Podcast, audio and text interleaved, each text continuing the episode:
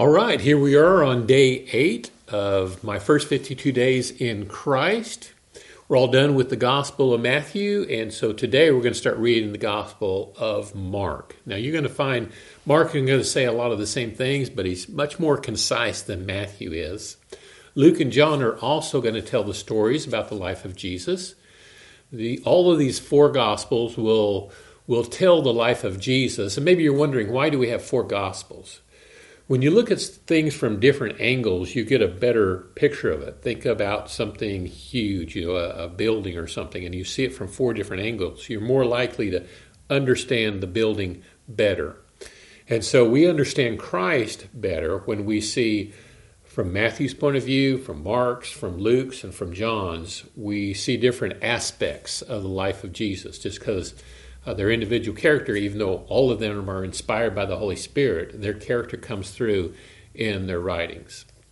And so, with that in mind, go ahead and open to the Gospel of Mark and read Mark 1 through 5, and then we'll continue on with our reflection.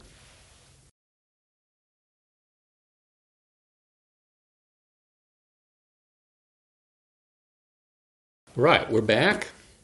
Do you remember the way that you did your quiet time in day four where we wrote down God said, and then you put your name in and what God was saying to you in that passage?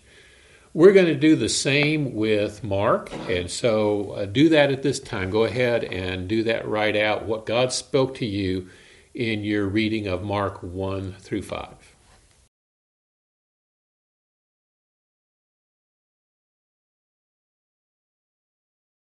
Next assignment. Now that you've done the what you've learned from your reading, what God said to you, now write down what you have to say back to God. In other words, write out your prayer just the same way that you did on day four. So go ahead and do that right now.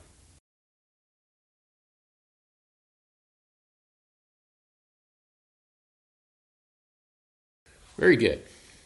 Next thing I want you to do is to write out your memory verse. You memorize Matthew 28, 18 through 20. So on a blank piece of paper, go ahead and write out that verse and write down where that verse is found as well.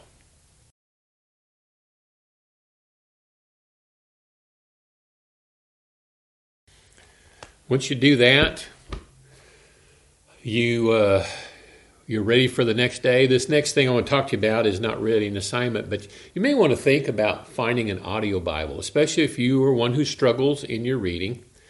If you have an audio Bible, and there's free ones on the internet or there are downloads on your phone if you have a phone, if you do that, you can have that playing while you're reading along. You want to get one that's in the same translation as your Bible. But you can play that and then read along. Now, make sure you read along.